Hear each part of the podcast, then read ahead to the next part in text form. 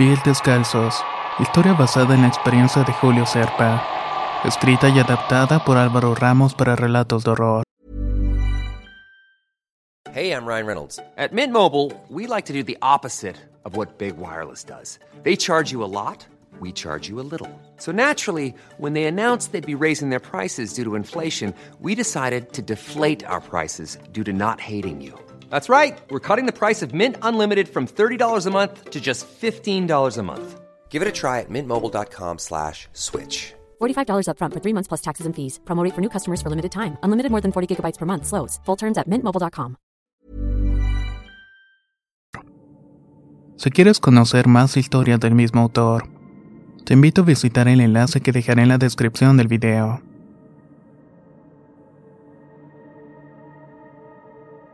Soy originario de la localidad de Chicuana en la provincia de Salta, en Argentina. El pueblo es pequeño como de otro tiempo, con viejas y grandes casonas y es un pueblo gaucho muy apegado a sus tradiciones. Tradiciones que no siempre tienen que ver con cosas buenas. Era el año 2006 y era miembro de un grupo de jóvenes que ayudaban en la parroquia de San Pablo de Chicuana. Aquel año habíamos trabajado mucho para la época de Reyes, que es una tradición de donde yo vivo. La tradición indica que deben salir los reyes mago a caballo a entregar dulces a los niños del pueblo. Pero para dar todo eso se necesita mucho trabajo de los voluntarios y grupos de jóvenes como el que yo pertenecía. El trabajo había sido tan desgastante que los miembros del grupo habíamos planeado una excursión para poder celebrar y descansar durante tres días y dos noches acampando en un lugar llamado Aguas Negras. En un principio solo íbamos a ir los miembros más grandes del grupo. Si bien no era una expedición de alto riesgo que implicara una gran experiencia en el ámbito del campismo, la idea original era conocer y explorar lo más posible sin tener que estar al cuidado de los más chicos. Cosa que al final cambió porque terminamos yendo todos. Yo pertenecía al grupo de los mayores y por ende tenía la responsabilidad de cuidar a mis compañeros más pequeños, también de auxiliarlos en cualquier situación que se presentara. El padre nos había prestado las llaves de la pequeña parroquia que se encuentra en ese lugar para poder resguardarnos de una posible lluvia. Con ese apoyo fue aún más fácil obtener los permisos y más emocionante para todos ir a ese sitio. El día del campamento salimos del pueblo por la tarde. El lugar al que nos dirigíamos no estaba muy lejos, pero era un poco difícil acceder a ese lugar. Principalmente porque no hay señal de teléfono y el camino no tiene luz eléctrica pero eso nunca fue impedimento para nosotros. Esa noche llegamos a la capilla y notamos que enfrente había una vieja y abandonada clínica de salud. Cruzando el camino había unas canchas y muy cerca de ahí un río. El lugar era perfecto para acampar y la zona era suficientemente tranquila y hermosa para poder explorar durante el día. Aquella primera noche la pasamos jugando y contando anécdotas de lo que habíamos hecho juntos como agrupación. Al día siguiente nos despertamos muy temprano a las 6 de la mañana para ser más exactos. El plan era llevar a los más jóvenes a que vieran la cruz gigante que estaba en la punta de uno de los cerros que rodeaban la zona. Por esta razón los mayores teníamos la enmienda de llevarlos y traerlos a salvo de ese lugar. No tardamos mucho tiempo en subir aquel cerro. La juventud de todos era una ventaja pero al mismo tiempo una distracción. En aquel cerro no había mucho que ver excepto la hermosa vista que se tenía de todo el valle. Pero repito, la juventud de algunos los hacía querer regresar de inmediato al campamento para buscar otras formas de distraerse. Algunos querían ir al río y otros aprovechar para jugar la pelota, lo cual hizo que no pudiéramos apreciar en su totalidad la vista del lugar. Decidimos bajar todo y llegar a preparar algo para la hora de la comida.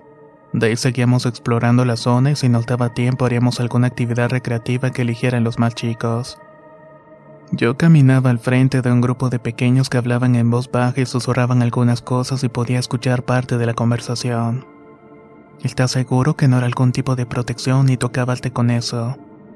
Ire le preguntó a un chico de una manera muy seria. No pasa nada, es solamente una cruz. Nada malo puede estar en una cruz respondió el otro muchacho con un tono enojado. De inmediato me di vuelta y les pedí que me enseñaran la cruz y de algún modo me imaginé que la habían tomado de la base de la cruz gigante. Y era obvio que no les pertenecía en lo absoluto. El joven negó al principio haber tomado algo del lugar, pero al ver a los mayores tan molestos y tan persistentes no le quedó de otra más que aceptar y mostrar lo que había hurtado. En sus manos tenía una pequeña cruz blanca hecha de madera bastante vieja y derruida. De inmediato le pedimos que regresara al cerro y devolviera la cruz. Generalmente el lugar era usado por personas para ofrecer ofrendas y en algunas ocasiones era usado por aficionados a la brujería para hacer algunos rituales. El muchacho no quería regresar a pesar de que nos ofrecimos acompañarlo y él se rehusaba a devolverla. Fue tras varios minutos de insistencia que regañadientes aceptó regresarla. Esa tarde cambió el ambiente de pronto y el buen clima se fue acabando y todo el aire se tornó más frío y la luz parecía irse desvaneciendo poco a poco. Los miembros del grupo comenzaron a tener sensaciones extrañas y la gente que quería hacer actividades de pronto ya no tenía ganas. Se sentían cansados y sin muchos ánimos de salir por allí. Los demás comenzamos a sentir la misma pesadez en el ambiente y nuestro estado de ánimo. Cerca de las 7.30 de la noche aquel apartado lugar era una completa oscuridad, solo alumbrado por los pocos focos de la capilla y con un ambiente tan extraño que nos hacía sentir observados desde la oscuridad.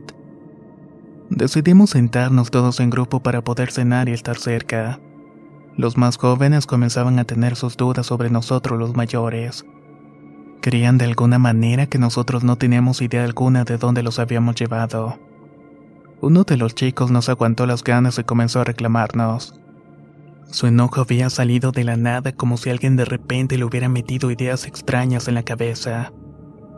¿Qué hacemos aquí? Nos van a matar a todos y ustedes no saben ni cómo limpiarse los mocos dijo el chico mientras nos señalaba a los más grandes. Nos trajeron a un lugar sin luz, sin señal, sin servicios y sin gente cercana que nos pueda ayudar. Son unos tontos. El líder del grupo nos impidió que dijéramos algo. Según su experiencia, teníamos que dejar que el chico sacara todo para que ya más tranquilo pudiéramos hacerle entender que todo estaba bien. Que lo que estaba pasando solamente era parte de su miedo a la soledad y a la oscuridad. Justo en el momento en el que el chico terminó de descargarse con nosotros se hizo un silencio frío y tajante en el sitio. La gente se veía una a la otra, pues todos incluyéndome sentíamos la presencia de alguien más moviéndose a nuestro alrededor. De pronto todos escuchamos susurros. Susurros que provenían de los árboles justo de donde no se podía ver absolutamente nada. Al principio intentamos no darle importancia y comenzamos a decir que era el aire que golpeaba las copas de los árboles y que producía sonidos extraños parecidos a susurros. Los demás comenzaron a pensar de la misma manera, más como una forma de tranquilizarse que porque realmente creyeran en nuestras palabras. Decidimos meternos todos a la casa de campaña cuidándonos unos a los otros. Nadie estaba con la plena seguridad de que estuviéramos solos. El cansancio me venció y terminé profundamente dormido pero como eso de la medianoche los demás me despertaron para decirme que alguien andaba fuera rondando. Decían que se acercaba a las casas de campaña y se alejaba con la misma velocidad. El líder del grupo y mayor de nosotros comenzó a gritar con insultos a lo que fuera que estuviera allí. Gritaba maldiciones y groserías para que se alejara. Pero esto no funcionó y por el contrario hizo enojar más a lo que sea que estuviera acechándonos. Decidimos meternos todos a la casa de campaña más grande para estar seguros y pendientes unos de los otros. Fue ahí cuando vimos la sombra de alguien caminando con una especie de cuchillo en una mano. Yo de inmediato puse mi cara en el suelo y traté de ver por debajo de la casa de campaña, pero solo pude ver los pies descalzos de una persona. Ya era de madrugada y en esa zona había demasiado frío como para que alguien estuviera en la intemperie caminando descalzo. Eso sin mencionar que los pies que vi eran demasiado grandes como para ser de alguien de los que estábamos allí. Convencí al líder del grupo para que saliéramos a enfrentar a lo que sea que nos estuviera molestando. Él aceptó y al salir de la casa de campaña corrimos al portón más cercano de donde más escuchábamos ruidos extraños. Al llegar nos dimos cuenta que el portón estaba abierto, lo cual no tenía sentido pues el portón era demasiado pesado para que se abriera solamente por un simple viento. También hubiera sido muy difícil que una sola persona lo abriera sin que nadie se diera cuenta. Estábamos ahí cerrando el portón cuando de pronto nos pegaron un grito para que regresáramos al campamento. Al llegar me di cuenta que una de las chicas había despertado y comenzó a caminar dormida en dirección a la clínica de salud abandonada que estaba enfrente. Esa clínica estaba completamente oscura y no tenía luz y estaba rodeada de árboles. Nadie quería ir por la chica, incluso el líder del grupo se veía demasiado afectado por lo que estaba pasando. Decidí ir yo por la chica a pesar de que también me moría del miedo. Cuando la encontré, la muchacha se golpeaba la cabeza contra la puerta del lugar. Lo que hice fue tratar de regresar caminando hacia la capilla por ella poniendo mucha resistencia. De alguna manera la terminé cargando para poder llevarla con los demás. Caminaba lo más rápido que podía con la chica en mi hombro derecho y ella forcejeaba y yo agarraba sus manos para que no me hiciera daño. One size fits all seems like a good idea for clothes until you try them on. Same goes for healthcare. That's why United Healthcare offers flexible, budget friendly coverage for medical, vision, dental, and more. Learn more at uh1.com. Millions of people have lost weight with personalized plans from Noom, like Evan, who can't stand salads and still lost 50 pounds. Salads, generally, for most people, are the easy button, right? For me, that wasn't an option. I never really was a salad guy. That's just not who I am. But Noom worked for me. Get your personalized plan today at Noom.com. Real Noom user compensated to provide their story. In four weeks, the typical Noom user can expect to lose one to two pounds per week. Individual results may vary. De pronto sentí una mano fría en mi hombro izquierdo y la recorrió hacia mi espalda. Para este momento los ruidos y la sensación de estar siendo acechado ya era demasiado palpable, por lo que todos corrimos al interior de la capilla para resguardarnos. Yo entré con la chica y la senté cerca del altar donde había una imagen de un santo, pero ella de inmediato se despertó e intentó correr hacia afuera de la capilla con rumbo a la clínica. Entre tres personas logramos detenerla y mantenerla dentro de la capilla a pesar de que ponía mucha resistencia. Dejamos a la niña al cuidado de los demás y el líder del grupo y yo salimos de la capilla. Una vez afuera él me dijo, ¿lo viste? De inmediato me quedé inquieto unos pocos segundos y solo respondí, ¿ver qué? ¿A qué te refieres? El tipo solo me dijo con una voz temblorosa que había visto una cosa negra saltar del techo de la clínica hacia la capilla, pero que de inmediato se había metido entre los árboles para que no lo viéramos. Terminamos de meter todo lo que tenemos afuera y apenas pudimos cerrar la puerta de la capilla cuando comenzamos a escuchar fuertes golpes en las paredes en la misma puerta. Todos los demás se juntaron para comenzar a rezar en grupo y yo por mi parte me asomé por debajo de la puerta y lo volví a ver. Los pies descalzos y muy grandes de una persona. Eran pies arrugados y con uñas bastante largas y sucias caminando alrededor de la capilla. De pronto comenzamos a escuchar pasos en el techo y piedras que quebraban algunas ventanas. Parecía algo que tenía mucho enojo y rabia contra nosotros y no sabíamos el por qué. Logramos pasar la noche bien encerrados en la capilla. Cerca de la madrugada dejamos de escuchar ruidos y comenzamos a sentirnos más confiados. Aquella mañana llegó en una camioneta la madre de uno de los compañeros para avisarle que su tío había muerto y que tenía que regresar de inmediato. En la camioneta se fueron algunos de los jóvenes y los demás simplemente nos quedamos a esperar a que regresara otra camioneta por nosotros. Mientras esperábamos el líder del grupo y yo comenzamos a recorrer el lugar en búsqueda de algo que nos pudiera dar una señal de lo que nos había atacado la noche anterior. Fue mientras caminábamos detrás de la capilla cuando encontramos la cruz blanca de un día antes. El chico se la había traído de la montaña. El chico nunca regresó y nosotros no fuimos lo suficientemente inteligentes para asegurarnos de que la pusiera en su sitio. Al contrario, el chico quiso deshacerse de la cruz cuando comenzaron los eventos violentos de la noche anterior. Aquel día solo quedábamos seis personas y nos quedamos con la esperanza de que regresaran ese mismo día por nosotros.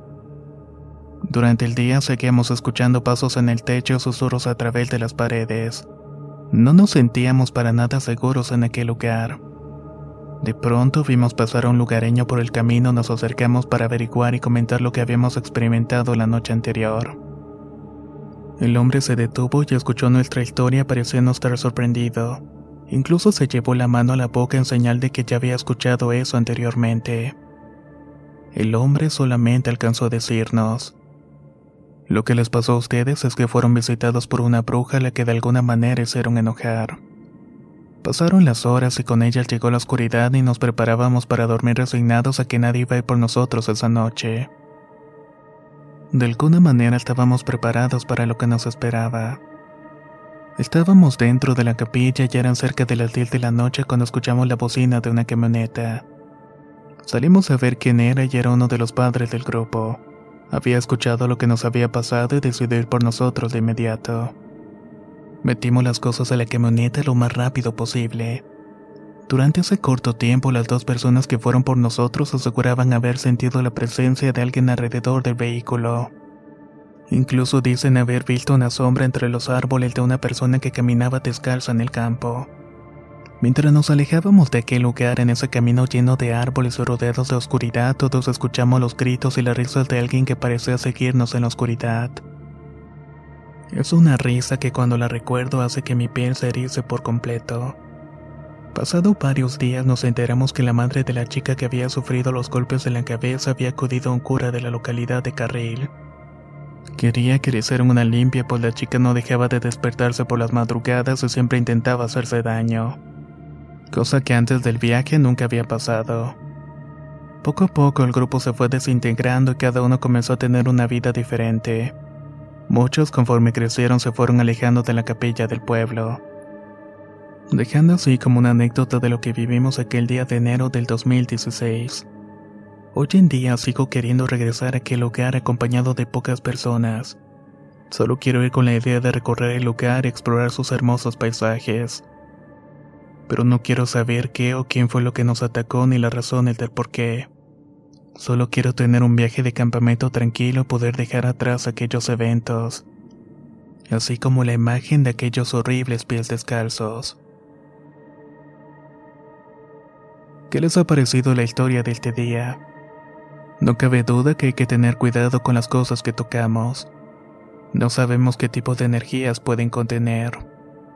Sin más me despido de ustedes.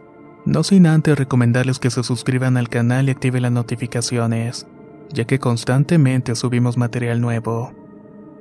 Nos escuchamos en el próximo relato.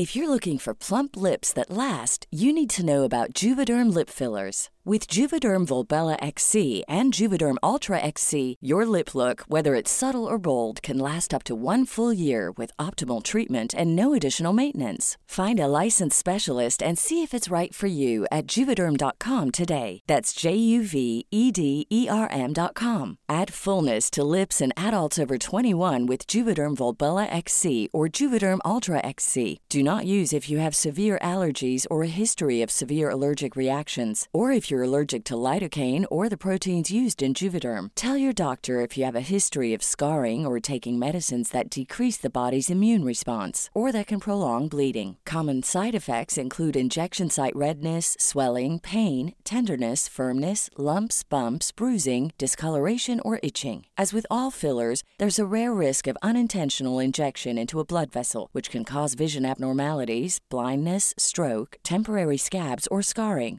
For full important safety information, visit juvederm.com. Hey, it's Paige DeSorbo from Giggly Squad. High quality fashion without the price tag. Say hello to Quince.